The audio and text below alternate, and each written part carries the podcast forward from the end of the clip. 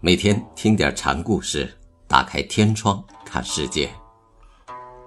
禅宗登陆一节，今天给大家讲至诚禅师，题目是道法投诚。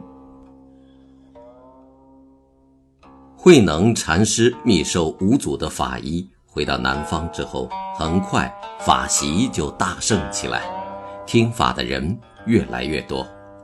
当时慧能的同学神秀禅师在北方弘化，道席也很兴盛，他的名气比慧能还大。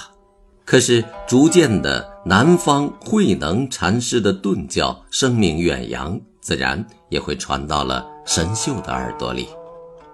门人们也在神秀禅师面前叽叽喳喳。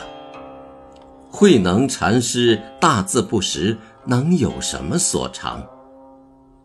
这话虽出自徒弟之口，但也是神秀禅师的心里话。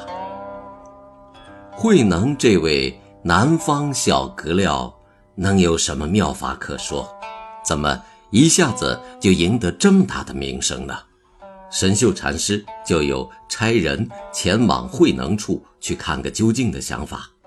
他对弟子们说，你们不要在这里乱说，慧能禅师我了解，他有无师自通的智慧，而且深悟上乘之法，我自愧不如啊。我的师父五祖大师还亲自把法衣传给了他，这绝不是平白无故的。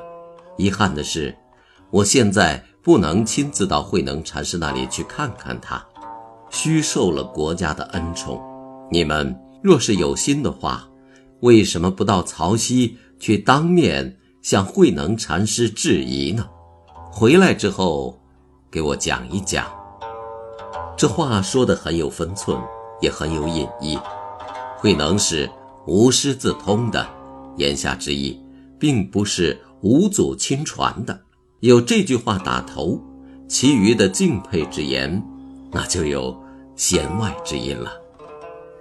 神秀的话并不是谁都愿意应承。洛阳与韶关那是遥遥数千里啊，去那里谈何容易？这个时候只有一位门人站了出来，他自告奋勇，这个人就是至诚。至诚表明了自己的决心之后，没有耽搁，辞别师父就出发了。他来到了宝林寺，也没有向慧能打招呼说明来处，就混在了众人当中来听慧能说法。不想这位慧能禅师眼里可容不下沙子，当日开法一上堂，他就对众人说，今天的法席之上有道法的人藏在其中。至诚也不畏缩，听罢此言，堂堂正正的就站了起来，并如实向慧能说明了来意。慧能听罢说，好啊，欢迎，那我得先问问你，你的师父怎么说法？至诚回答，我师父教诲大众要住心观境，常坐不卧。住心观境，这不是修禅，是在修病。慧能开口就不客气。神秀的住心观境是教人消除妄念，守住空灵心境，这在慧能看来简直是在长病。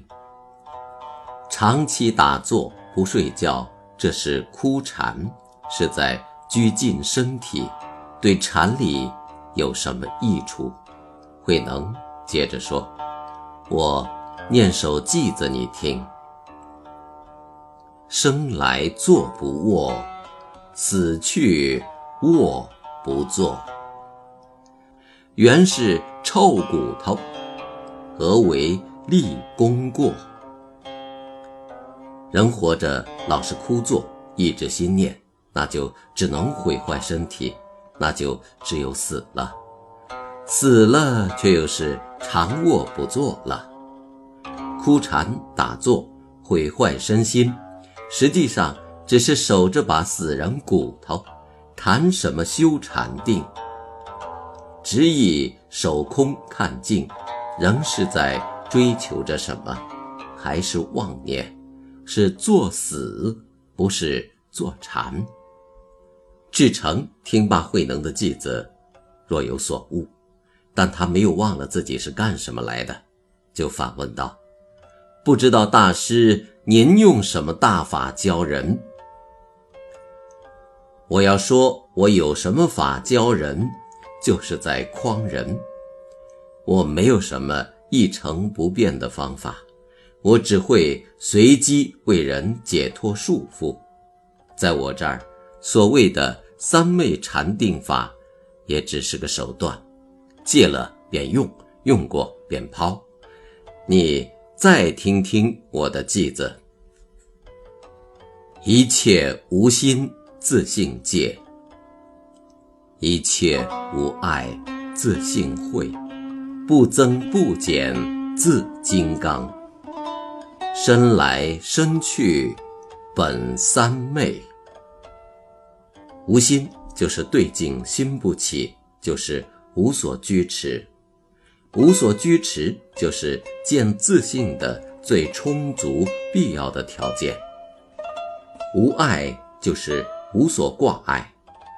无所挂碍不生心，连不生的念头也没有，就可以升起遍照一切的大智慧。真如本体实相，本来不增不减，如金刚一般坚实，不可摧毁，是般若智慧的最高程度。了解世界最高大法与最高实相契合为一，就可以超脱生死，进入定慧如一的三昧境界。至诚听完了这几句偈子，大无所学。这一悟，连自己来的意图也抛掉了。他看到了慧能佛法的高妙，顿生皈依之志，当下叩头道歉。至诚并不是用恳请的方式要求慧能禅师收留自己，他做了一首偈子表明心志，也算是对六祖两季开悟的答报。偈子说：五蕴幻身，幻合究竟，回去真如法还不尽。五蕴又称五音、五众，蕴是梵文的意义，积聚类别之意。五蕴有色蕴、受蕴、想蕴、行蕴、识蕴五种。五蕴的含义有广义、狭义之分。广义指物质世界、精神世界的总和，狭义的蕴指的是人的身体意识的构成因素。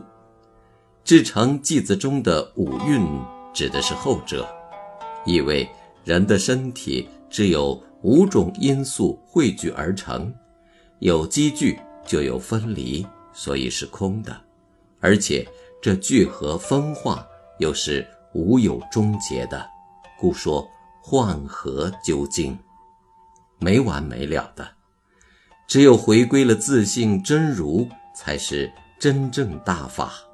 而这大法又没有什么净与不净之分，净法就在不净中现出。后边这两句，一方面是表达的对净法的新体悟，另一方面回去这样的字眼，恐怕还有前非、今世、迷途知返的意思。